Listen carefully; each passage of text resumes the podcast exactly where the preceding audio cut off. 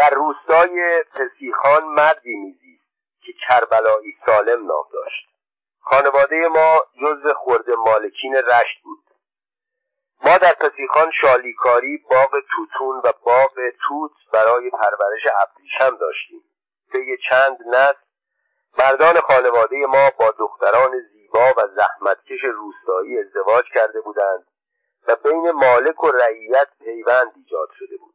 با این حساب کربلایی سالم رعیت ما نبود. فردی از خانواده بود.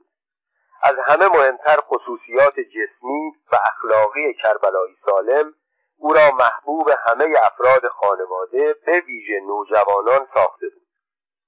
او نادر مردی بود که ما به او علاقه داشتیم و اهل محل احترامش را نگه می داشتند در زمانی که روستاییان به دشواری فاصله کوتاه پسیخان تا رشت را می پیمودند و جز برای کارهای مهم به شهر نمی آمدند کربلایی سالم به تهران به قوم به مشهد و به کربلا رفته او اغلب از حوادثی که در این سفرها بر او گذشته بود از جنگهایی که با پلنگ جنگلهای گیلان با گراز کوهپایه ها و با ماهی خطرناکی به نام اسپیلی که به آن کوسه پسیخان هم می‌گفتند کرده بود و سواری در رکاب میرزا کوچکخان برای ما قصه می‌گفت کربلای سالم قدری بلند سینه ستبر و دستهایی نیرومند داشت که درخت تنومندی را به زور بازو می شکست اندامش دو برابر آدمهای عادی بود و غذایش چهار برابر آنها بود. او چای را در کاسه آب را در قده و غذا را در دوری می‌خورد. سربلای سالم هر وقت رشت میآمد در خانه ما اقامت می‌کرد و ما هر زمان به روستای تازه آباد فسیخان می‌رفتیم چه هفته هایی از تابستان و یا روزهای جمعه و تعطیل مهمان او بودیم و او چه پذیرایی های شایانی که از ما می‌کرد. با آن فسنجان قلیز بیاب که در وسطش مرغ درسته خوابانده بود و اطرافش را با نان برنجی یا لاکو بستهبندی کرده بود. و همچنین ماهی سفید و ماهی شور و ماهی دودی که برکت رودخانه فسیخان بود و همه مردان دهکده حق ماهیگیری داشتند. ولی همین که سهم غذای روزشان را می‌گرفتند تور ماهیگیری را میبستند تا حسه دیگران محفوظ بماند من هنوز بوی مخصوص شال نمور کت و شلوار او را در مشام دارم. یک روز به ما خبر رسید که کربلایی سالم دچار تیفوس شده در حال مرگ است. آنها که او را دیده بودند می‌گفتند از آن قامت تناور فقط مشتی استخوان باقی مونده اگر امروز نمیرد فردا مرگ او حتمی است. ما بچه های خانواده آنقدر زاری کردیم تا بزرگترهایمان پذیرفتند او را برای مداوا به خانه بیاورند. کاری خطرناک بود اما نوجوان خطر نمی‌شناسد و بزرگترها در آن زمان دل نداشتند دل نوجوانها را بشکنند. کربلای سالم را به رشت آوردند. در گوشه ای از حیات بزرگ خانه در کنار طویله دو اتاق ترتمیز بود. او را در آنجا بستری کردند. دکتر عرفه رازی پزشک اروپا رفته را که آشنای خانوادگی و مطبش در بیستون همجوار ما بود بر بالینش آوردند. دستور پرهیز داد و دارو تجویز کرد. اما او با مناعتی که داشت تأکید کرد به شرطی دارو را می‌خورد که پولش را خودش داده باشد. کسی که برای خرید داروها رفت باز آمد و گفت با پول کربلایی سالم فقط یکی از دارو را می‌توان گرفت. این چارهساز نبود. در این هنگام یکی از خویشاوندان گفت چرا از آرسن نمی‌خرید؟ او دارو را از همه ارزانتر میفروشد. اولین بار بود نام آرسن را میشنیدم. داوطلب شدم خودم برای خرید داروها بروم. با پیشنهاد من موافقت شد. در مسیر خانه تا داروخانه آرسن به چند داروخانه بین راه هم سر زدم. اما سخن همان بود که گفته بودند. با پول کربلایی سالم یکی از داروها را هم به زور می‌دادند. اما آرسن هر سه دارو را پیچید و مقداری پول هم به من پس برای نوجوانی مثل من این همه اختلاف قابل قبول نبود. به تصور اشتباه در بازگشت به همان داروخانه که قبلا رفته بودم سر زدم. جریان را گفتم. جواب همه مشابه و چنین بود. داروها را از آرسن خریده اید؟ اگر مفت هم بدهد حاضر نمی‌شویم آنها را به بیماران خودمان بدهیم. شما هم اگر به جان بیمار خود علاقمند هستید داروها را به او ندهید. ما هم از این داروها داریم اگر بخواهید مفت می‌دهیم سخنان آنها باعث نگرانی من شد اما در خانواده ما کسانی بودند که آرسن را میشناختند و تعهد کردند که آرسن شریفتر از آن است که چنان کارهایی بکند. کربلای سالم دواها را خورد و چند روز بعد تندرست و شادمان عازم پسیخان شد. در آن زمان بود که دانستم عدهای در شهر شایع کردند دواهای آرسن کهنه فاسد و مخصوص آزمایش است. تا اگر نتیجه داشت برای مصرف سربازها به جبهه بفرستند حرفها تکراری بود. عدهای باور می‌کردند. اما باز داروخانه آرسن شلوغتر از همه جا بود و باز بیمارانی که داروهای آرسن را میخوردند سلامت خود را به دست میآوردند. آرسن این حرفها را میشنید اما توجه نمی‌کرد. روش او در فروش داروها چنین بود. وقتی مشتری دارو را می‌گرفت می‌پرسید موسی آرسن چند؟ جواب میشنید هر قدر دلت می‌خواهد بده. پول نداری مهم نیست. دارو را ببر هر وقت داشتی پولش را بیاور. اگر از دارو چیزی زیاد آمد آن را بیاور. ممکن است به درد دیگران بخورد آیا چنین چیزی ممکن است؟ نه ممکن نیست.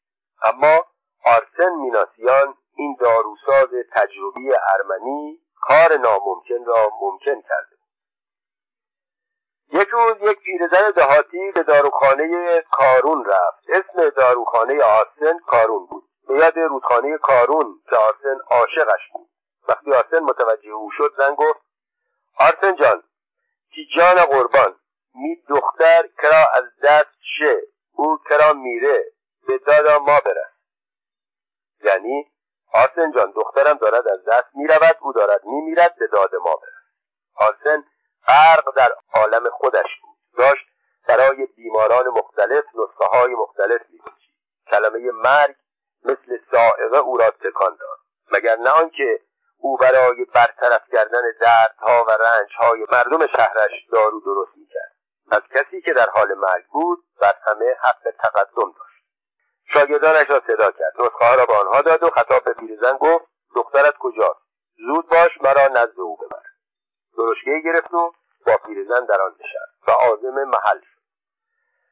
دختر تریاک خورده بود تا بمیرد و از ننگ ماجرایی که بر او رفته بود خلاص شود.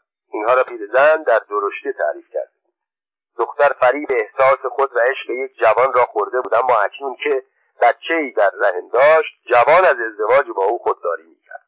پیرزن می‌گفت اگر پدر دختر یا برادرانش مطلع شوند او را بیدرنگ خواهند کشت.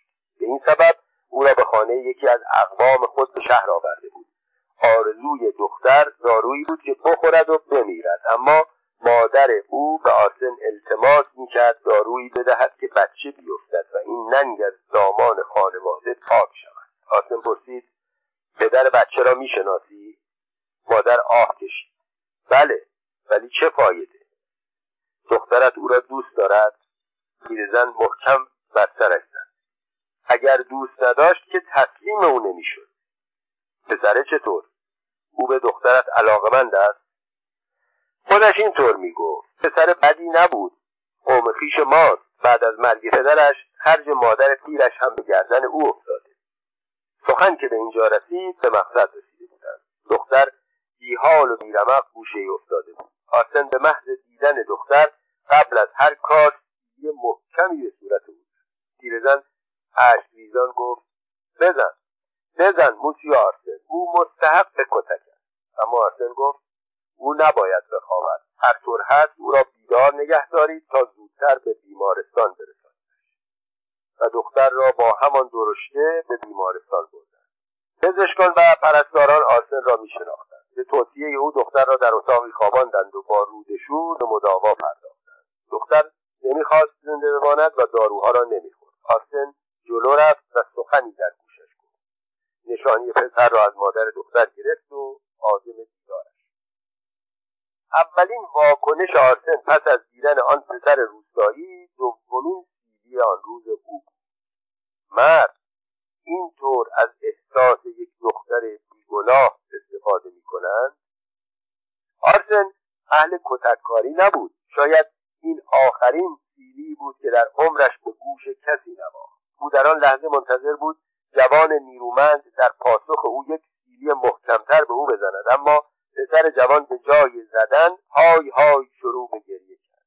جوانهای روستایی هنوز آلوده نشده بودند. او اعتراف کرد که دختر را دوست دارد ولی بعد از مرگ پدرش ارباب او را از ملکش بیرون کرده و اکنون او متکلف مادر پیر و علیل خیش است. او می‌گفت من چطور می‌توانم زندگی زن و بچه را تعمین کنم؟ گناه است که آنها را ببرم و گرسنگی بدهم. یک هفته بعد از آن روز آرسن میناسیان در مجلس عقد کنان آن پسر و دختر جوان مشغول پایکوبی بود.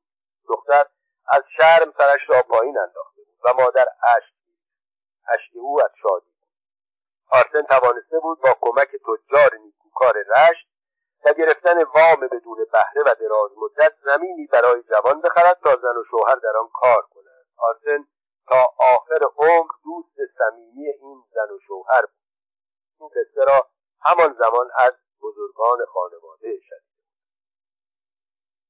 زمستان بود یا تابستان بود به یاد نمیآورم اما هرچه بود باران به شدت میبارید در رشت باران همیشه میبارد زمستان تابستان ندارد.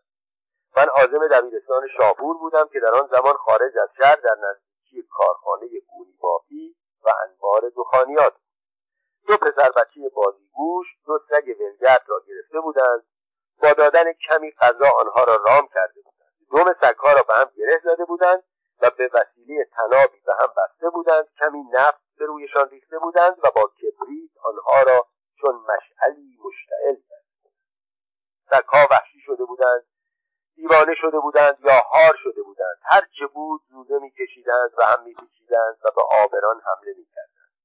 عده زیادی جمع شدند ولی کسی جرأت نمی‌کرد به آنها نزدیک شود. هر کس چیزی اما هیچ کس کاری نمی‌کرد. مردم چون تماشاگران یک صحنه تراژدی نگاه می‌کردند اظهار تأسف می‌کردند اما جرأت آنکه جلو بروند نداشت. ناگهان مردی رسید. جمعیت را کنار زد. به محض آنکه صحنه را دید درنگ نکرد. کتش را کند و روی سکها انداخت. جلو رفت. اول کوشید آتش را خاموش کند. کار دشواری بود. خطرناک بود. مقابله با حیواناتی که به هوا میپریدند و به آدمیان حمله می‌کردند غیر ممکن بود. اگر می‌خواست با آنها بجنگد کار سختی نبود. اما او می‌خواست با سگهایی که به او حمله می‌کردند دوستانه برخورد سرانجام گلادیاتور خوشقلب موفق شد آتش را خاموش کند. اما دستها و صورتش خونین شده بود. پیراهن و شلوارش پاره شده و جای جای سوخته بود. وقتی سگها را از هم جدا کرد تازه مردم او را شناختند. زمزمه ای از جمع به گوش آرسن آرسن میناسیان. آری خودش. بود آرسن. به غیر از او چه کسی حاضر می‌شد چنین کاری بکند؟ آرسن به هر زحمتی بود سگها را با خود برد تا مداوایشان کند او به جز انسانها نسبت به حیوانات نیز محبت داشت. در آن زمان در رشت درویشی بود به نام درویش محمد پرسان. او هر چه که در روز به دست میآورد خرج سگها می‌کرد. درویش پرسان در جواب مردم که علت این کار را از او میپرسیدند شعر عارف قزوینی را می‌خواند. مرا رسم وفا و حق شناسی کشان آنجا که با سگ خو گرفتم. وقتی در گوشه خرابه ای سگی بیمار پیدا می‌کرد یک سر به سراغ آرسن می‌رفت و او را با خود به عیادت سگ میآورد. آرسن با داروهایی که درست می‌کرد به مداوای سگهای بیمار میپرداخت و درویش پرسان به جای ویزیت انگشتان دستهایش را چون صلیب میساخت و بر آن بوسه می‌زد و آرسن پیشانی درویش را همانجا که جای مهر نماز آشکار بود میبود آرسن بعدها محلی را به منظور حمایت از حیوانات اختصاص داد. درویش پرسان یاور او در این خدمت اینها چند نمونه از کارهای آرسن میناسیان بود که خود ناظر بودم یا از آشنایان شنیدم. زندگانی آرسن میناسیان. آرسن میناسیان در سال 1295 خورشیدی در خانواده مسیحی در شهر رشت چشم به جهان گشود. تحصیلات خود را در مدرسه ارامنه رشت انوشیروان به پایان رساند. آرسن از کودکی اهل گذشت و ایثار بود. او در تمام دوران مدرسه بدون کتاب و دفتر و قلم و مداد بود. پدر و مادرش اینها را برایش میخریدند اما آرسن وقتی مشاهده می‌کرد همکلاسی هایش دفتر قلم مداد یا کتاب ندارند آنچه خود داشت به آنها نیاز اما آرسن فقط قلم و دفتر و کتابهایش را نمیبخشید. در زمستان کت و پالتو خود را هم به همکلاسی های می‌داد. گاهی مخشهایش را به همکلاسی هایش می‌داد تا آنها کتک نخورند. در این موارد او به جای آنها تنبیه می‌شد. همکلاسی های آرسن او را دوست داشتند اما او آنها را بیشتر یک روز در مدرسه ابتدایی شاگردی کار خلاف کرد. معلم از فرد خطاکار خواست خود را معرفی کند. هیچ کس به آن کار بد اعتراف نکرد. معلم اختار کرد. در صورت گناهکار خود را معرفی نکند همه پنجاه و هشت نفر شاگرد کلاس را تنبیه خواهد کرد. باز هیچ کس اعتراف نکرد. معلم به عنوان شروع یکی از شاگردان را تنبیه کرد. وقتی خواست دومین شاگرد را تنبیه کند آرسن از جا برخواست و گفت که آن کار خلاف را او انجام داده معلم آرسن را میشناخت. ادعایش را قبول نکرد. باز از خطاکار خواست خودش را معرفی کند. اما آرسن اصرار کرد. معلم که چنین دید گفت او را به خاطر آنکه اول اعتراف نکرده و باعث شده طفل بیگناهی تنبیه شود دو برابر تنبیه او می‌خواست با این کار آرسن را از اعتراف خطا منصرف کند ولی آرسن اصرار داشت که خطاکار است. در این موقع خطاکار واقعی از جا برخواست و اعتراف کرد که او این کار زشت را کرده است. اما آرسن بر سر حرف خود باقی بود و همچنان می‌گفت که خطاکار است. وقتی زنگ تفریح زده شد معلم آرسن را خواست. به او گفت من می‌دانم تو خطاکار نیستی ولی وقتی گناهکار اصلی اعتراف کرد تو چرا باز اصرار داشتی که آن کار را انجام دادی؟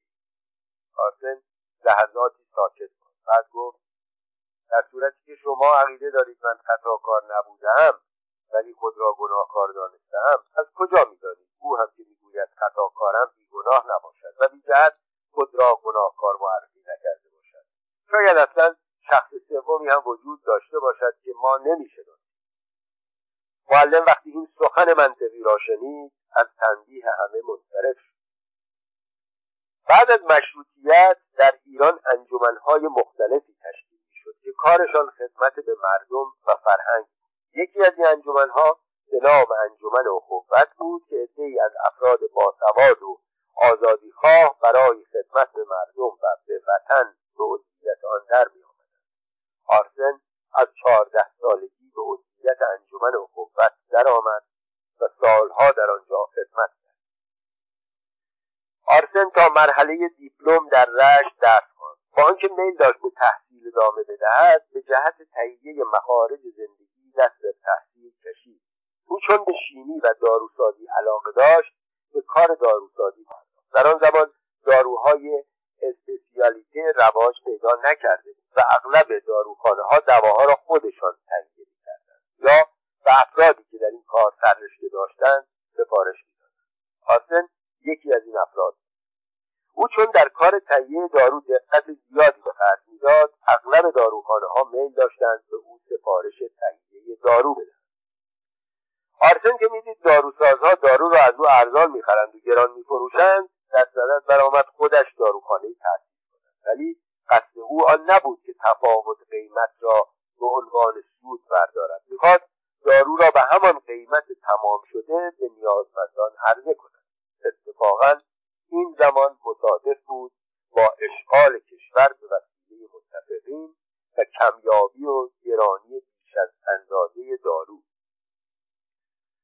آرسن تا نیمه های شب در داروخانه بیدار میماند و داروها را میساخت. و چون فکر می‌کرد ممکن است کسانی باشند که نیمه شب احتیاج به دارو داشته باشند درهای داروخانه را باز نگه و در همان حال به فروش دارو میپرداخت. به این ترتیب بود که او توانست نخستین داروخانه شبانه روزی گیلان و به روایت ایران را تأسیس کند. آرسن چون می‌دید به تنهایی جوابگوی نیاز خواستاران دارو نیست فکری خاطرش در آن زمان مسافرت از رشت به تهران بیشتر شبانه صورت می‌گرفت. اتوبوسها آخر شب از رشت حرکت می‌کردند و سهرگاه به تهران می‌رسیدند. آرسن آخر شب سوار اتوبوس می‌شد. صبح زود به تهران می‌رسید. اول وقت خود را به بنگاه دارویی میرساند و با پولی که قرض کرده بود مواد اولیه دارو یا داروهای کمیاب را می‌خرید. از آن طرف سوار اتومبیل های سواری می‌شد و خود را در نیم روز به رشت میرساند و داروهایی را که به ده هزار تومان خریده بود به بهای سه چهار هزار تومان به مردم میفروخت. نتیجه این کار آرسن بود که در حالی که داروخانه های دیگر رشت خلوت و خالی بود در داروخانه کارون جمعیت موجود در آن زمان بعضی از صاحبان داروخانه ها که چنین می‌دیدند از چند جبهه با آرسن وارد مبارزه شدند. از یک جهت شایع کردند داروهای آرسن کهنه و فاسدند و بیشترشان داروهای آزمایشی. اما با وجود این حرفها مردم که می‌دیدند بیمارانشان با خوردن داروهای آرسن خوب می‌شوند باز به او مراجعه روش دیگر مبارزه مخالفان آن بود که به استانداری و فرمانداری و شهرداری و شهربانی شکایت می‌کردند که آرسن با فروش دارو به قیمت ارزان نظام سنفی را در رشت به هم زده و باعث ورشکستگی داروسازان شده شهربانی لاچار آرسن را احضار با آنکه داروسازان کینه آرسن را در دل داشتند همین که چشمشان به قیافه نجیب این داروساز ارمنی میافتاد و می‌دیدند معموران و توده مردم که احترامی برای این گناهکار خوشقلب قائلند بی آرام می‌شدند و شکایت خود را پس آرسن سالهای بیست تا سی با آرسن سالهای چهل و پنجاه فرق داشت. در آن هنگام آرسن هنوز شخص ناشناخته ای مردم شهر هنوز از هدف والای او اطلاع نداشتند. عدهای هنوز نسبت به او زنین بودند. کارهایش هم به این شک و تردید دامن می‌زد. او داروها را گران می‌خرید ارزان میفروخت. در نتیجه دچار ضرر و زیان می‌شد. اما طلبکاران که نظر نداشتند به مردم خدمت کنند. وقتی می‌دیدند پرداخت پول آنها به تاخیر افتاده علیه آرسن شکایت می‌کردند. وقتی حکم توقیف آرسن را می‌گرفتند می‌دانستند او را کجا پیدا کنند. او شبانه روز در داروخانه مشغول پیچیدن نسخه بود. آرسن تا چشمش به طلبکاران و معمور اجراییات میافتاد می‌گفت آمدم آمدم. چند دقیقه مهلت بدهید این دواها را بپیچم فورا میآیم. آنها می‌دانستند راست می‌گویند. میماندند تا کارش تمام شود و به اتفاق روانه زندان می‌شدند. اما آرسن در زندان هم بیکار نمینشست. از وضع زندانیان پرسجو می‌کرد. وقتی دوستان و آشنایان او موفق می‌شدند با جلب رضایت طلبکاران با پرداخت بدهی یا تقسیط آن وسیله آزادی آرسن را فراهم کنند او به محض آنکه از زندان آزاد می‌شد دنبال کار محکومین را می‌گرفت. اگر بدهکار بودند وسیله پرداخت دین آنها را فراهم می‌کرد. یا با تعهد و ضامن شدن بدهی آنها را تقسیط می‌کرد و باعث آزادی آنها می‌شد. دوران اول کار آرسن سختترین دوره زندگی او بود زیرا دوران بیاعتمادی بود دوران سوء بود. بجز مشتریانش که عملا و علنا نتیجه کار او را می‌دیدند بقیه می‌گفتند حتما او در پشت ظاهر این کارهای خوب هدفی دارد. می‌خواهد وکیل بشود. می‌خواهد اعتماد مردم را جلب کند و آنگاه ناگهان پولها را بردارد و در برود. انتخابات میآمد و می‌رفت. عدهای از ارامنه به او پیشنهاد می‌کردند به عنوان کاندید خود را معرفی کند. اما آرسن از سیاست در نمیآورد او شاگرد مکتب خدمت و حمله بود خدمات آرسن فقط منحصر به فروش دارو به قیمت ارزان نبود. در آن زمان خانه های رشت بیشتر چوبی بود. در سال چند بار باد گرم میوزید و خانه ها را مانند کبریت قابل اشتعال وقتی خانه آتش می‌گرفت باد آتش را به چند خانه آن طرفتر می‌برد و یک باره می‌دید یک محله تعمه حریق شد. آرسن همین که میشنید در محله آتش سوزی افتاده نسخه ها را به شاگردانش می‌داد و عازم محل کار در میان شعله های آتش در خانه های چوبی خطرناک بود چون ناگهان سقف و ستون چوبی امارت فرو میریخت و عدهای در میان شعله های آتش گرفتار می‌شدند. ولی آرسن به این چیزها توجه نمی‌کرد. او را می‌دیدی در بالای سفالها لوله آب را به دست گرفته و مشغول اطفای حریق است. یا سطل را از دست ماموران آتش نشانی می‌گیرد و در نزدیکترین فاصله با آتش روی شعله ها اگر در فلان خانه کسی در میان آتش گیر افتاده بود آرسن بدون که فکر کند که خطری او را تهدید می کند داخل خانه مشتعل می‌شد و گرفتاران را نجات آری آرسن به این سادگی ها مردی نشد که شهرت که شهری به او اعتماد کند. سالها طول کشید تا مردم رشت دانستند این داروساز ارمنی بیماری خدمت دارد. آن وقت به او اعتماد کردند پول در اختیارش گذاشتند. بدهیهایش را پرداختند. آرسن می‌گفت من می‌خواهم از درد و رنج مردم رشت بکاهم و تمام تلاشش در این راه. وقتی آرسن در رشت شهرت پیدا کرد بعد عوض شد. خیلی ها به او پیشنهاد شراکت می‌دادند اما خیلی ها هم به او نصیحت می‌کردند. آرسن تو می‌توانی پولدار شوی. مردم یک شهر تجار یک شهر ثروتمندان یک شهر مالکان یک شهر و نیکوکاران شهر به تو اعتماد دارند. هر قدر بخواهی پول در اختیارت می‌گذارند. پولها را بگیر. حاصل قبول می‌کرد می‌گفت البته وقتی به من پول بدهند می‌گیرم. میپرسیدند آن وقت با این پولها چه می‌کنی؟ می‌گفت خب معلوم است. دارو می‌خرم. داروخانهام را پر از انواع داروها می‌کنم. خانه سالمندان می‌سازم. معلولین را نگهداری می‌کنم. دیوانه ها و عقب افتاده ها احتیاج به کمک دارند. این شهر کلی زندان دارد و بعد از همه نوبت حیوانات. می‌گفتند که دارو را نصف قیمت سلف قیمت بفروشی. سالمندان را مجانی نگهداری کنی. قرض بدهکاران را بدون گرفتن سند و بهره بپردازی. می‌گفت بله. مگر غیر از این هم می‌شود کاری کرد. می‌گفتند دیوانه دیوانه. راست می‌گفتند. آرسن دیوانه بود دیوانه خدمت به خلق. این مرد که تشنه و دیوانه خدمت بود بعد از رنج ها که کشید تهمت ها که شنید زندان ها که رفت سرانجام شناخته شد.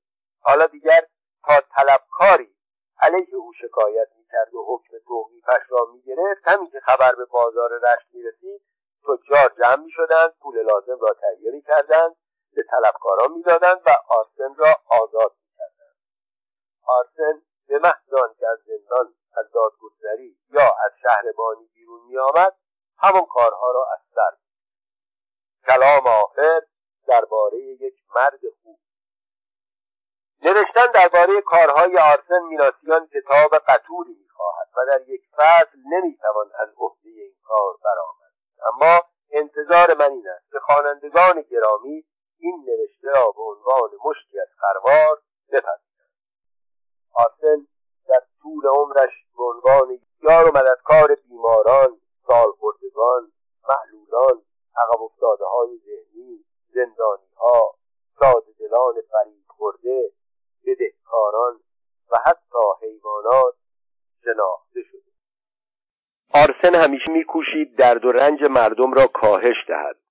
از جوانی در فکر تأسیس محلی بود که سالخوردگان زن و مرد در محیط مناسبی روزهای آخر عمر خود را در آسایش بگذرانند. وقتی که در شهر شناخته شد اولین کار بزرگش تأسیس خانه سالمندان بود. این کار خرج داشت. بازرگانان پزشکان و نیکوکاران رشت وقتی از قصد آرسن آگاه شدند به کمک او شتافتند. زمین مناسبی در اختیار او گذاشتند. پول کافی فراهم کردند و به این ترتیب آرسن توانست در سلیمان دراب رشت نخستین خانه سالمندان ایران را تأسیس کند. بعد در کنار آن برای معلولان محلی ساخت. سپس به فکر عقب افتاده های ذهنی افتاد. مردم رشت این کارها را می‌دیدند در حد خود به کمک او شتافتند. وقتی می‌خواستند نظر کنند گوسفندی برای آزایشگاه نظر می‌کردند. به طوری که ناچار شدند یک آغل در کنار آسایشگاه بسازند که همیشه پر از گوسفند بود. او صدها دختر را با تهیه جهیزیه به خانه بخت فرستاد. برای تعداد بیشماری از زنهای منحرف کار و وسیله زندگی آرام و راحت فراهم ساخت. به هزارها نفر سرمایه داد و بدهیشان را تقسیط کرد و با زمانت آنها وسیله استخلاصشان را از زندان فراهم ساخت.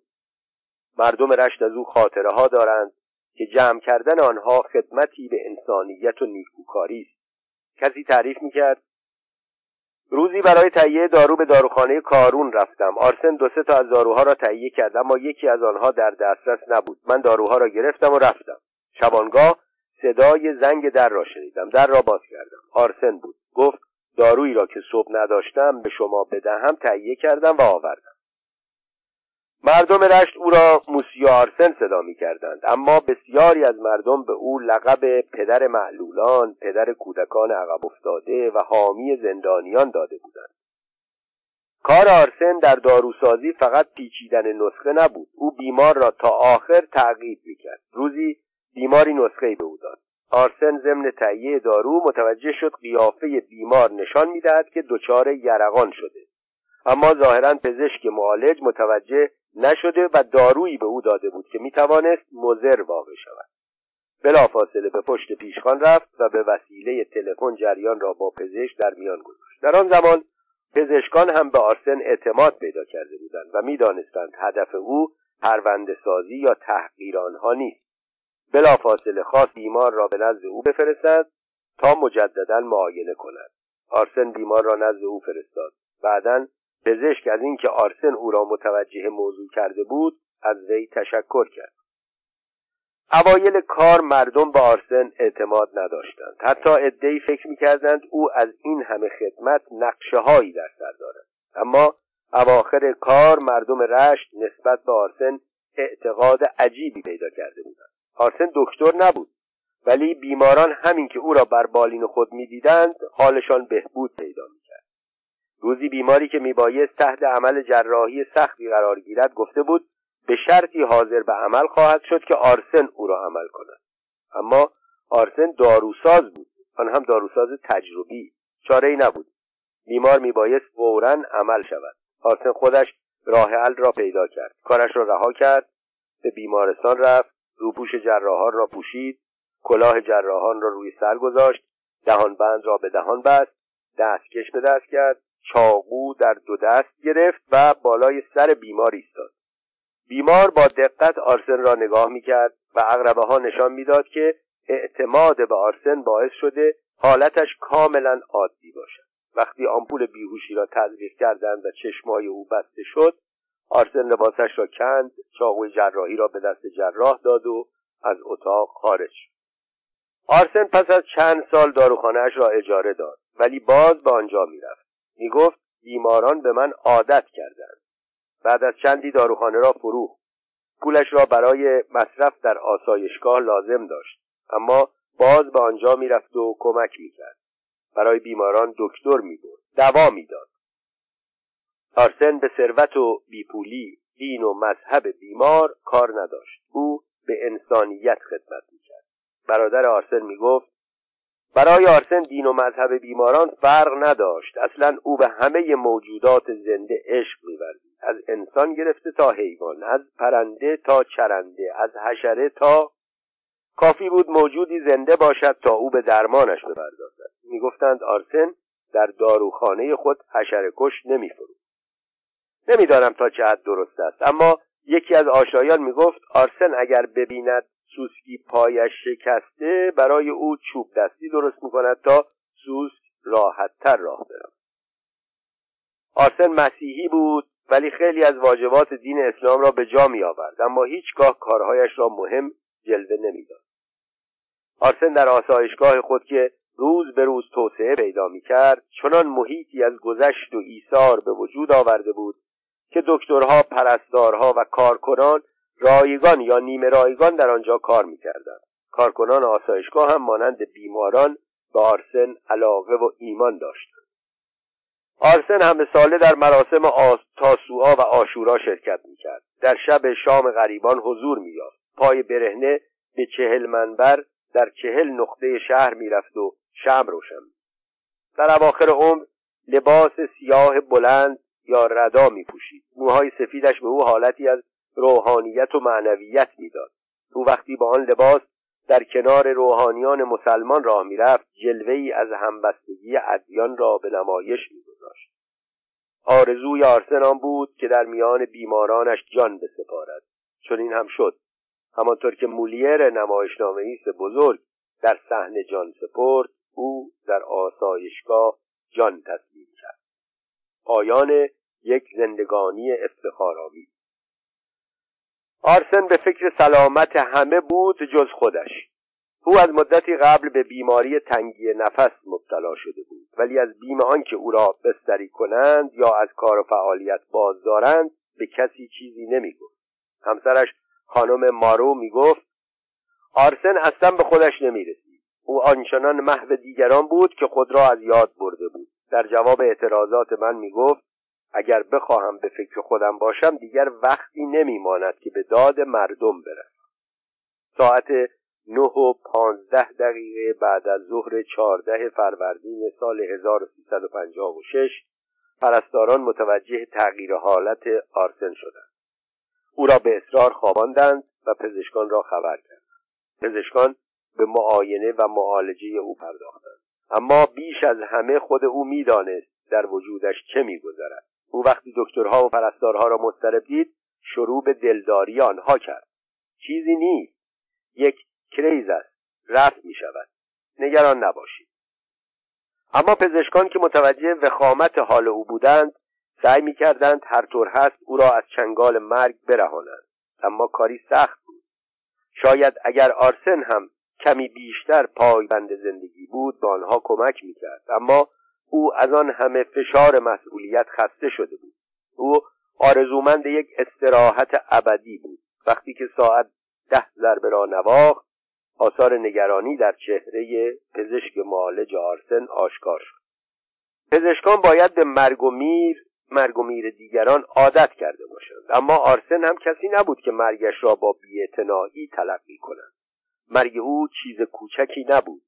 به دنبال وحشت دکتر پرستاران موی کنان و بر سرزنان به این سو و آن سو می‌رفتند تا کمک بیاورند. اما دیر شده بود. اقربه ساعت کمی از ده گذشته بود که فاصله بین ضربان قلب آرسن زیاد و زیادتر شد و سرانجام از حرکت ایستاد. دکتر گوشی را محکم به زمین زد و های های شروع به گریه کرد. خبر درگذشت آرسن اول در آسایشگاه و سپس در تمام شهر پیچید. هر کس میشنید گریه می‌کرد و خبر را به دیگری می‌داد. قرار بود فردای درگذشت آرسن جنازش را به کلیسا ببرند تا در آنجا مدفون شود ولی مردم نگذاشتند جنازه با اتومبیل حمل شود. جسد آرسن روی دوش مردم مسلمان غرق در گل قدم به قدم پیش می‌رفت. مردم رشت گریه کنان بر سر می‌زدند صلوات میفرستادند. الله اکبر و لا اله الا الله می‌گفتند. اصلا فکر نمی‌کردند که یک مسیحی در تابوت خوابیده است. آن روز در رشت باران از زمین میبارید. باران روز پانزده فروردین رشت اشک چشم دوستداران آرسن بود دوستداران انسانیت. جنازه تا کلیسای ارامنه روی دوش مردم حمل شد. آن روز رشت ماتم زده بود. جنازه به هر نقطه از خیابان می رسید مردم کرکره های مغازه را پایین می کشیدند و دنبال جنازه حرکت می کردند. آن روز رشت تعطیل عمومی شد. استاندار فرماندار حجج الاسلام و علمای دین مسلمان و مسیحی در این تشییع جنازه شرکت داشتند و تابوت را در حالی که چند امامه روی آن بود تا کلیسا بردند. اما مردم از کلیسا خارج نمی شدند صدای یا علی یا حسین و سلوات در صحن کلیسا می پیچید آن روز ارامنه رشت به زور توانستند جسد آرسن مسیحی را از دست مسلمان ها بگیرند. هر قدر بلندگو تکرار می کرد از همشهری های مسلمان تقاضا داریم از کلیسا تشریف ببرند و بقیه کارها را به عهده ما واگذار کنند کسی زیر بار نمی‌رفت. سرانجام جسد آرسن را به مدرسه ارامنه رشت بردند و در آنجا به خاک سپردند. آرسن همیشه می‌گفت من نمی‌خواهم پس از مرگ کسی برای من گریه کند. اگر مرا دوست دارید کار مرا ادامه دهید. به آسایشگاه ها وسعت ببخشید. به سالمندان به معلولان به عقب افتاده های ذهنی به زندانی ها به مغروزان به افراد تنها و بیکس به کسانی که به زامن به درمان و به محبت احتیاج دارند کمک کنید هر سال در روز چهارده فروردین مردم رشت مسلمان و مسیحی به مناسبت سال روز درگذشت آرسن و به منظور سپاسگزاری از او در برابر آرامگاهش حاضر می شود. آرسن در زمان حیات خود به شهر رشت به همشهریهایش در رشت به مسیحی ها به مسلمان ها به هموطنانش به هم نوعانش در حد توان خدمت کرد. وجود یک آرسن درد و رنج مردم یک شهر را تا حد زیادی تسکین میبخشید. اگر شهری چند نفر چون آرسن داشته باشد چقدر از رنجهای مردم اون شهر کم خواهد شد. حال که تا حدی آرسن میناسیان را شناختید پاسخ این سوال را به خود شما واگذار می‌کنم. یک بخش دیگری دکتر بهزادی به آرسن میناسیان پرداخته. من این بخش رو هم می‌خونم. مکمل اون زندگی نامه که در جلد اول نوشته. آرسن میناسیان. سخنانی ناگفته از آرسن میناسیان داروساز تجربی رشت که در ازای خدمات انسان دوستانش مفتخر به اخذ درجه دکتری افتخاری شد. مقدمه. بعد از چاپ قسمت اول شبه خاطرات خوانندگان و علاقمندان کتاب نظراتی مختلف درباره شخصیت‌های آن ابراز کردند. بسیاری درست بود. بعضیها از اختلاف سلیقه ناشی شد. ولی در یک مورد همه اتفاق نظر داشتند. درباره شرح زندگانی پربار آرسن میناسیان داروساز تجربی ارمنی رشت. بیشتر کسانی که با من درباره آرسن صحبت کردند می‌گفتند پس از خواندن شرح زندگانی او از روی احساس و به پهنای صورت اشک ریختند من شرح زندگانی آرسن را ننوشتم تا کسانی را بگریانم. گرچه بارها هنگام نوشتن آن خاطره نوشته هایم از قطره های آب دیده سیاه شد. گاهی هم از شدت ناراحتی کاغذ را به کناری میانداختم. می‌گفتم ای مرد تو چرا فقط یک نفر بودی؟ چرا در این جهان هزاران نفر مانند تو نیست تا دنیای ما را با مهربانی های خود قابل تحمل سازد چرا عمر پربارت اینقدر کوتاه بود و در اعتراض به این مرگ زودرس با ناصر خسرو مرد ادب ایران هم کلام می شدم چرا عمر تاووس و دراج کوته چرا زاغ و کرکس زیاد در درازی؟ اما تجربه به من آموخته که خوب بودن دشوار است. به این دلیل خوبی را حتی اگر زمانش کوتاه باشد باید قنیمت شود از هموطنان با احساس شمال و مرکز و جنوب و شرق و غرب ایران که بگذریم عدهای از جوانان و دانشجویان با احساس رشت از من خواستند درباره آرسن میناسیان به جای یک فصل که نوشتم یک کتاب بنویسم. گفتم در گیلان نویسنده های خوشقلم و با غریحه فراوانند. این کار را از آنها بخواهید با وسواسی که در نگارش دارم و با کارهای نیمه تمامی که در این زمان در دستم مانده نوشتن یک کتاب مفصل درباره آرسن میناسیان آنطور که در خور مقام بالای او باشد دست کم یکی دو سال وقت میطلبد.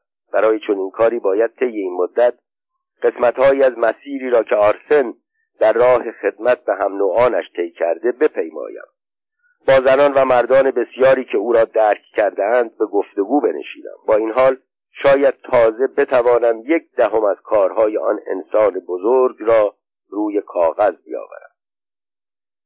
البته اعتقاد من مانند شما این است تا دیر نشده باید زندگانی کامل آرسن میناسیان نوشته شود. آن هم به وسیله کسانی که او را درک کردند. همانطور که خارجی ها درباره چنین مردانی کتاب ها می نویسند و فیلم ها می سازند. امروز 20 سال از مرگ آرسن میناسیان میگذرد. بسیاری از جوانان امروزی او را نمی‌شناسند. دیری نخواهد گذشت ما و دیگران که او را درک کردیم خواهیم رفت و به مرور تعداد کسانی که او را میشناختند کم و کمتر خواهد شد. پس وقت کم است. باید کاری کرد. نه برای آرسن که رفت برای آرسن هایی که باید جای خالی او را پر کند. درباره سناریوی فیلمی از آرسن میناسیان تنی چند که علاقه به آن داشتند خواستند چون این کاری را هم انجام دهم. سناریو نویسی فنی است که از آن آگاهی ندارم. آنچه را که تا حال درباره آرسن شنیدم خواندم یا دیدم نوشتم. بقیه کارها به عهده آنها که بهتر می‌دانند و بهتر می‌توانند. اما اعتراف می‌کنم که آرزو می‌کنم فیلمی شایسته مقام آرسن بر پرده سینما یا پرده کوچک تلویزیون ببینم. فیلم زندگانی آرسن می‌تواند مؤثرتر از فیلم هایی چون زندگانی آب پیر کشیش فداکار فرانسوی و فیلم آمریکایی آوازخان نه آواز درباره شرح حال کشیش جانباز آمریکایی و حتی مؤثرتر از فیلمی خواهد شد که حتما به زودی از زندگانی خواهر ترزا ساخته خواهد شد. آنها کشیش راهب و راهبه بودند و برای خدمت به هم نوع تربیت شده بودند. اما اما آرسن میناسیان مذهبی نبود داروساز بود. در شهری میزیست که در آغاز بعضی از ساده اندیشان او را به چشم مردی خارج از دین مینگریستند. او از کودکی در این زمینه از دهان بچه های محل سخنان نامناسب بسیار شنیده بود. اما با این همه زندگی خود را وقف همان بچه ها و همان کسانی کرد که سالها به او و به کارهایش با تردید نگاه می‌کردند. کسی چه می‌داند؟ شاید در این حالت او سخن حضرت مسیح علیه السلام را در آخرین لحظه حیات بر زبان میآورد. خداوندا آنها را ببخش. آنها نمی‌دانند که چه می‌کنند. سخنانی از آرام میناسیان پسر آرسن میناسیان درباره پدرش. یک روز زنگ تلفن به صدا درآمد. از آن سو کسی خود را چنین معرفی کرد. من آرام میناسیان هستم پسر آرسن میناسیان. از رشت تلفن می‌کرد. حال خودش را پرسیدم. از حال مادر و خواهرش جویا شدم. گفت می‌خواستیم از شما به خاطر نوشتن شرح حال پدرم تشکر کنیم. مادرم و خواهرم کتاب شما را مثل یک یادگار عزیز نگهداری می‌کنند و مرتبا می‌خوانند. گفتم من باید به مادر شما به خواهر شما و خود شما آفرین بگویم که چنان همسر و پدری داشتید. من باید از مادر و خواهرتان سپاسگزاری کنم که از حق خود گذشتید و به همسر و پدر خود فرصت دادند. به جای آنکه وقت خود را صرف آسایش خانواده کوچکش کند وقت خدمت به خانواده بزرگش مردم رشت کرد. سپاسگزاری کرد. در پاسخ سخنان محبت آمیزش گفتم دلم می‌خواهد از پدرتان برای من سخن بگویید و اگر موافقت کنید از خواهرتان و از مادرتان دیدار کنم. همه از آرسن با من صحبت کردند جز خانوادهش جوابش سریح پدرمان درباره کارهایش با ما صحبت نمی‌کرد. ما فقط می‌دیدیم او از صبح تا شام دنبال کار مردم است. هر وقت میپرسیدیم امروز چه کردی می‌گفت متاسفانه کار مهمی نکردم. همیشه از اینکه نتوانسته بیشتر خدمت کند ناراضی بود. از سخنان کوتاه آرام ناامید نشدم. می‌دانستم انسانها از نزدیکان و عزیزان خود خاطره های زیادی دارند و می‌دانم که نکته های کوچک زندگی می‌تواند نمودار خاطره های بزرگ از وجود انسانها باشد. تقاضا کردم اگر سفری به تهران کرد با هم دیداری داشته باشیم. قبول کرد. مدتها گذشت خبری نشد. چندی از این تلفن گذشت. روزی آقایی به دفترم آمد. خودش را چنین معرفی کرد. آرام میناسیان پسر آرسن میناسیان بود. وجود روحانی پدر را در جسم ظریف او احساس کردم. از دیدارش شادمان شدم. از آمدنش تشکر کردم. از او خواستم بنشیند و هرچه در باره پدر خودش می‌داند بگوید و او اینطور آغاز به سخن کرد. پدرم به همه کس می رسید جز به خودش.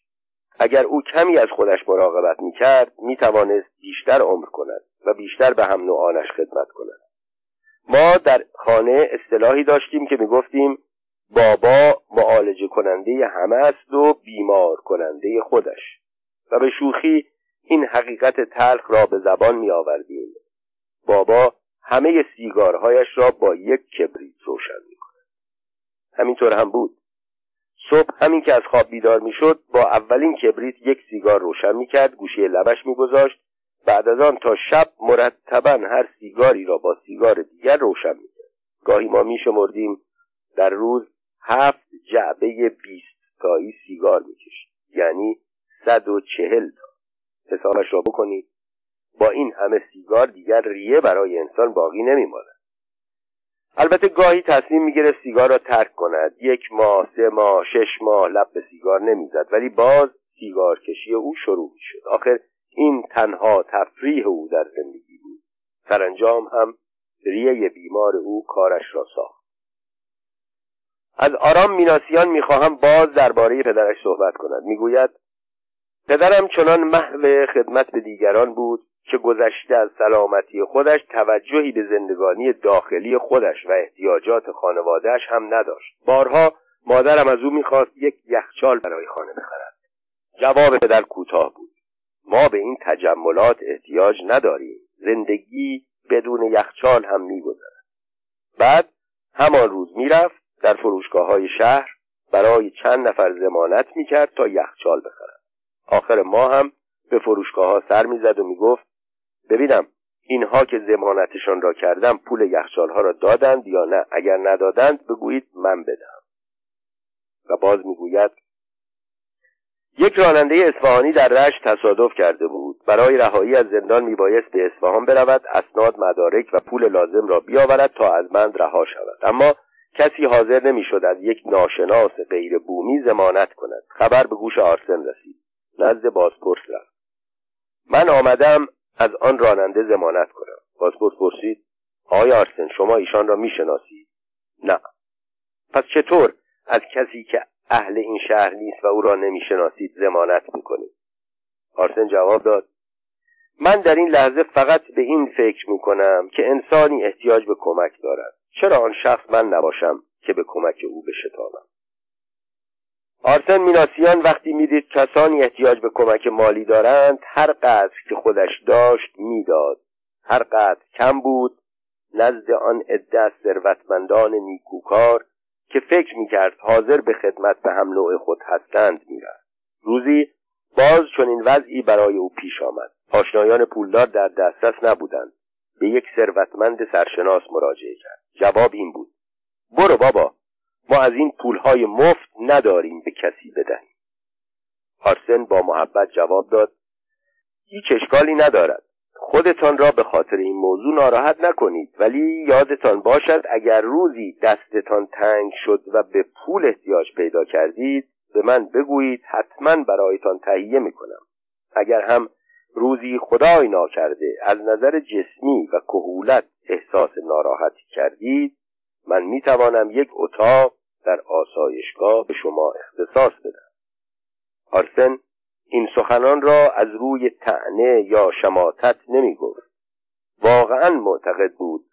حتی اگر مرد بی به کمک احتیاج پیدا کرد وظیفه اوست که به وی خدمت کند. صاحبخانه آرسن یک تاجر معروف و ثروتمند رشت بود. برای افزایش اجاره بها به اداره‌ای که مسئول رسیدگی به این کارها بود مراجعه کرد. حکم افزایش اجاره بها یا تخلیه ملک را میبایست یکی از اعضای انجمن شهر رشت هم تایید و امضا کند. آن زمان آرسن عضو انجمن شهر رشت بود. تا چشمش به تقاضای صاحبخانهاش افتاد ورقه را برداشت علیه خودش رأی داد. امضا کرد و مفت. وقتی حکم به دست صاحبخانه رسید منقلب شد. نزد آرسن رفت حکم را جلوی او انداخت و بی اراده و از روی خشم گفت لامصب. اقلا می‌خواستی از یک نفر دیگر از همکارانت بخواهی این ورق را امضا کند تو که با این کارت مرا شرمنده کردی. آرسن جواب داد حاجی جان ناراحت نشو.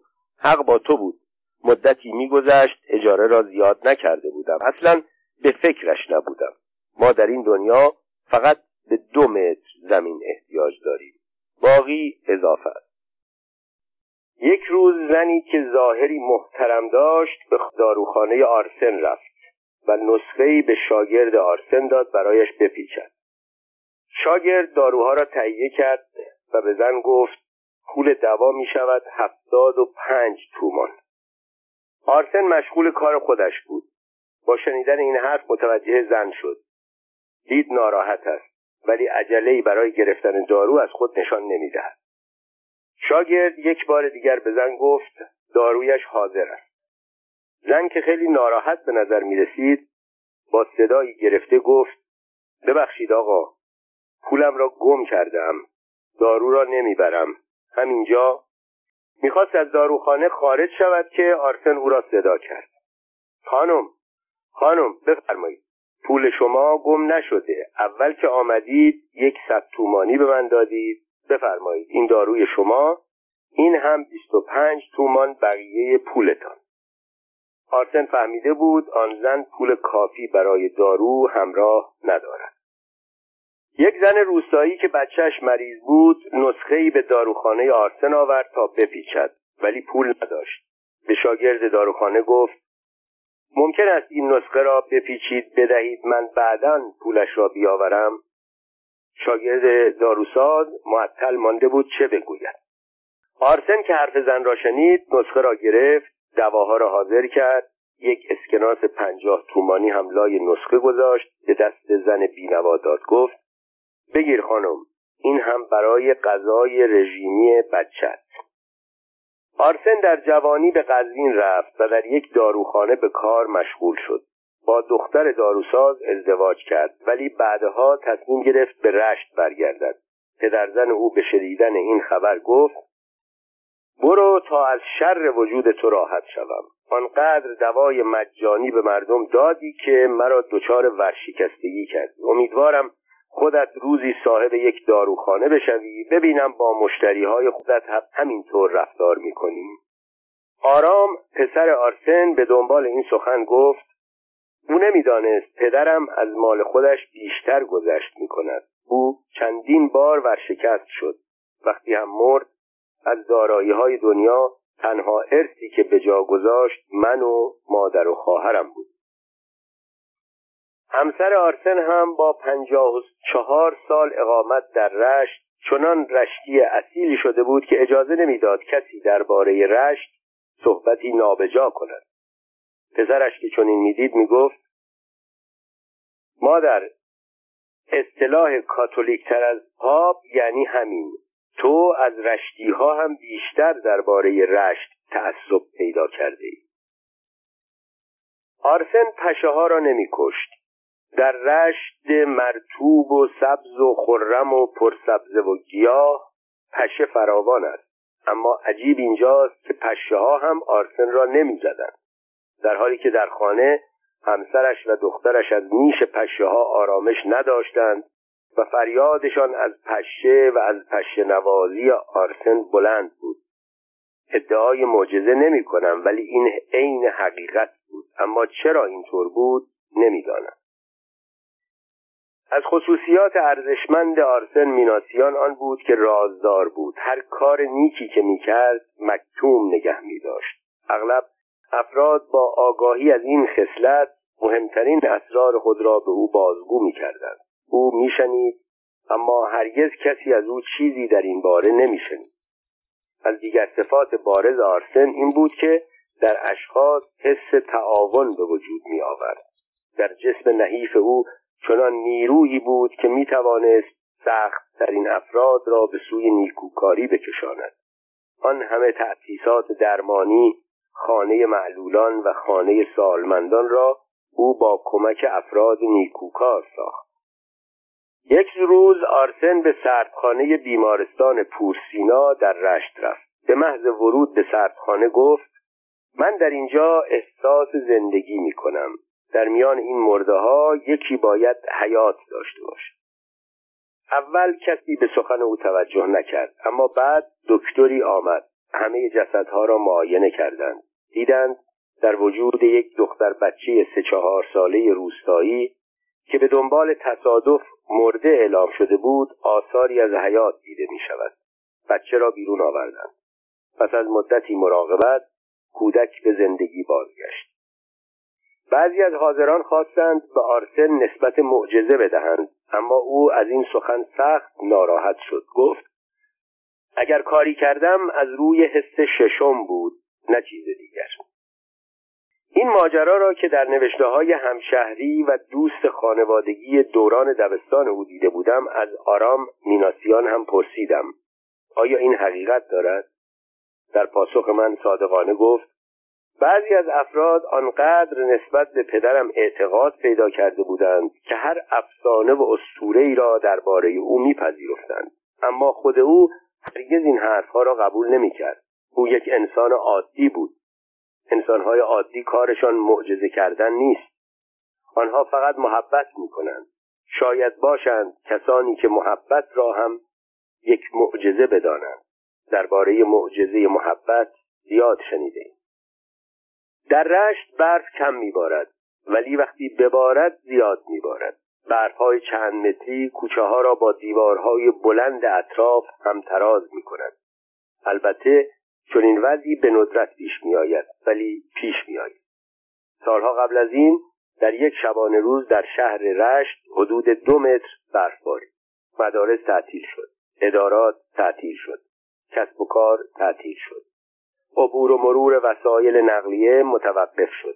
در چنین وضعی بهترین کار آن بود که همه در خانه بنشینند و منتظر آب شدن برف بمانند همه یا دست کم بیشتر کسانی که الزام و اجبار نداشتند که از خانه خارج شوند اقامت در اتاقهای گرم را به خروج از خانه و عبور از کوچه خیابانهای سرد و پربرف ترجیح دادند. آرسن از این گروه راحت طلب نبود. دائما تکرار می‌کرد من باید بروم. من دیگر نمی‌توانم در خانه بمانم. حتما این برف ادعی را گرفتار کرده است. همسرش گفت آسایشگاه ها که کارشان مرتب است. غذا و وسایل گرما در آنجا برای چند روز هست. دکترهای کشی کم حضور دارند. تو دیگر چرا می‌روی؟ آرسن گفت من چه می‌دانم؟ شاید در کوچه خیابانها انسان درماندهی در برف گیر کرده باشد. شاید بیماران تازه احتیاج به کمک داشته باشند. شاید خانه بر سر خانواده پرجمعیتی فرود آمده باشد. این حرفها همسر و فرزندان آرسن را قانع کرد یا نکرد برای آرسن فرقی نمی‌کرد. او از قبل خودش را قانع کرده بود که باید همیشه در پست خدمت به هم نوع حاضر باشد از خانه بیرون رفت. در میان برف انبوه به زحمت خودش را جلو میکشاند. کوچه های تنگ و پیچ در پیچ رشت جایی بود که بیشتر باعث نگرانی آرسن می‌شد. در نیمه راه ای در قسمت فرورفتگی سردر امارتی که دو سکوی بلند در دو طرف آن ساخته شده بود صدای نالهای به گوشش رسید.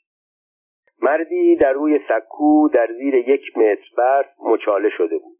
آرسن برف را از سر و روی مرد کنار زد و کمی دست و پایش را مالش داد تا گرم شود. آن وقت با زحمت پیرمرد بیحال و یخزده را کول کرد. با آن ریه های خراب هن کنان به سوی آسایشگاه به راه افتاد. پس از طی مسافتی سه مرد جوان و قوی هیکل که برای پاروکشی در شهر به راه افتاده بودند چشمشان به این دو بینوای یخزده افتاد. یکی از آنها گفت اشانه بدین برف درون کویاشون دریدی اینها را ببین در میان این برف کجا دارند می‌روند. دیگری نگاهی به آنها کرد و گفت آن کی موسیو آرسنه؟ این که موسیو آرسن است. اولی گفت خب چی بکنیم؟ سومی هم که آرسن را میشناخت گفت جغلان پس شیمی غیرت کو؟ بشیم اشانه کمک بکنیم. بچه ها پس غیرت شما کجا رفت؟ برویم به آنها کمک بکنیم. و آن سه جوان با غیرت این دو مرد یخزده را که یکی بیرمق و دیگری بیحال بود به آسایشگاه رساندند.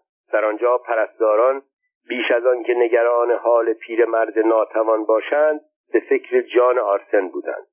هوای یخزده با ریه های بیمار رابطه خوبی ندارد اما آرسن در حالی که رمق در تن نداشت به دکترها و پرستارها تأکید می‌کرد اول به پیرمرد برسند به یاد نمیآورم این را در قسمت اول شبه خاطرات نوشتم یا نه. اگر نوشتم به دوباره خواندن میارزد. چندی قبل زنی گیلانی به رادیو رشت به قسمت خدمت به هم نو تلفن کرد. گفت کمی دورتر از کوچه ما زنی مریض تنها گرسنه بدبخت و بینوا بدون بالاپوش کافی در اتاق یخزده در میان شپش و حشرات میلولد.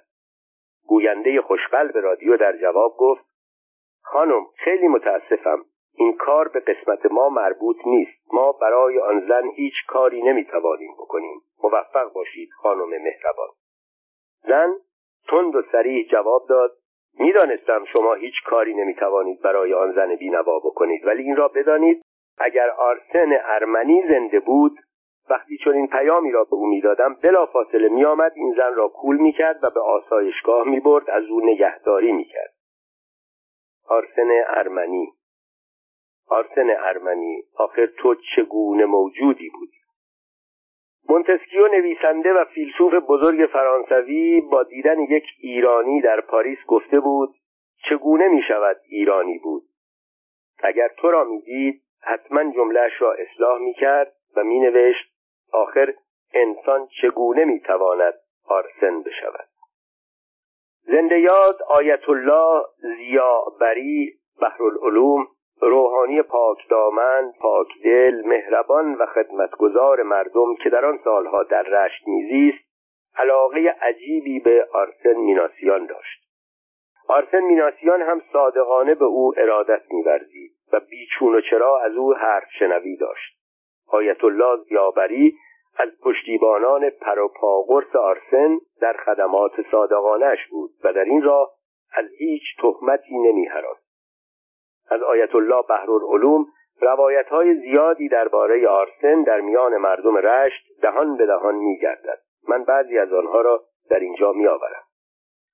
از آیت الله بحرالعلوم روایت است که می گفت شبی حضرت معصومه سلام الله علیه را در خواب دیدم.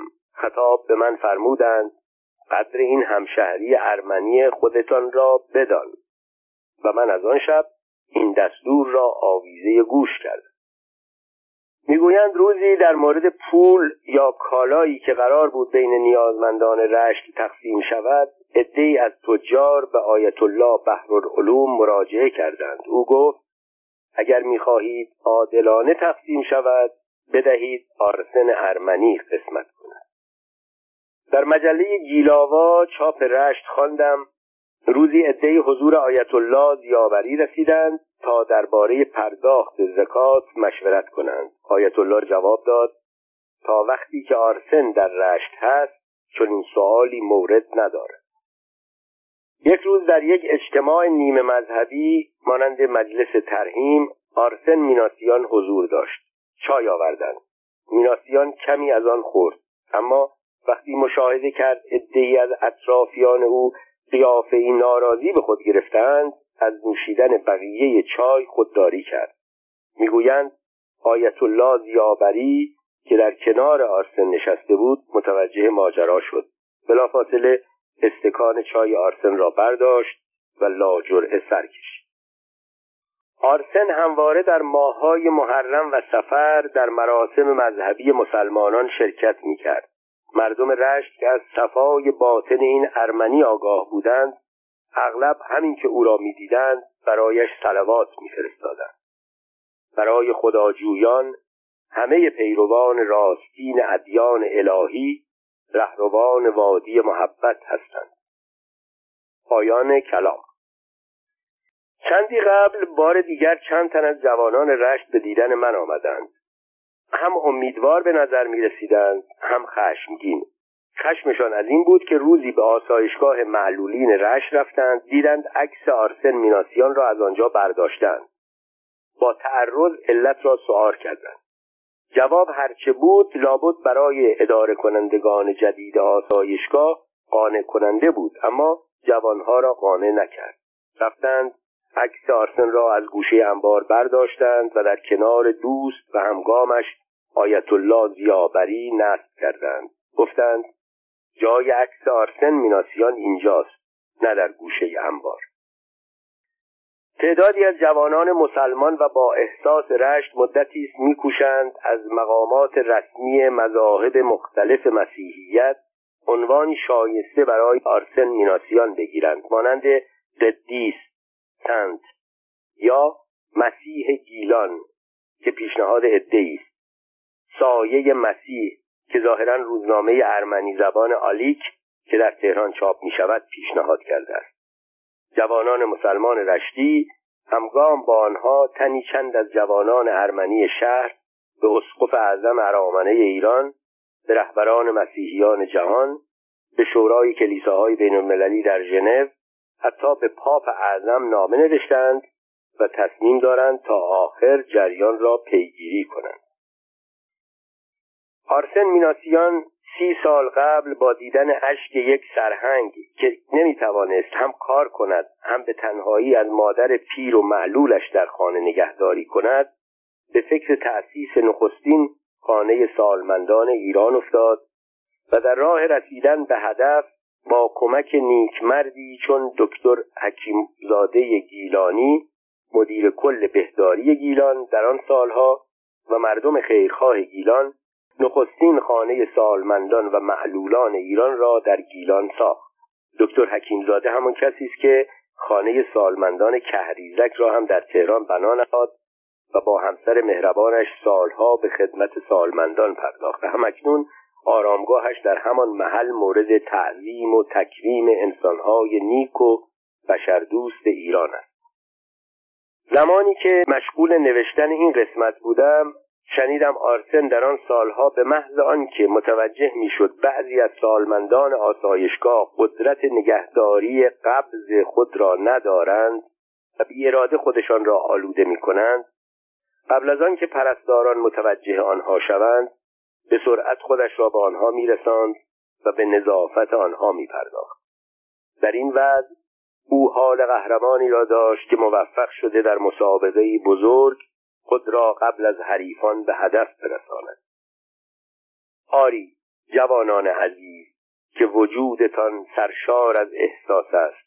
شما می توانید با نوشتن درباره کارهای او با زنده نگه داشتن یاد او در خاطره ها و با پیروی از سیره او نام آرسن ارمنی داروساز تجربی شهر رشت را به عنوان یکی از بزرگترین نیکان جهان جاودان سازید. در آن صورت عناوین خود به سوی آرسن خواهند آمد. توضیح یک نکته. خاطره هایی که پس از چاپ شرح زندگی آرسن میناسیان در قسمت اول شبه خاطرات به دستم رسید میبایست در شرح حال اصلیش بیاید. اما چون قسمت دوم کتاب زودتر برای چاپ آماده شد دریغم آمد نگارش آن به طول بیانجامد در هر حال این خاطره های مؤثر را از آن مرد بزرگ در این کتاب به امانت می‌گذارم. امیدوارم در چاپ های بعدی در شرح حال اصلی آرسن میناسیان آورده شود.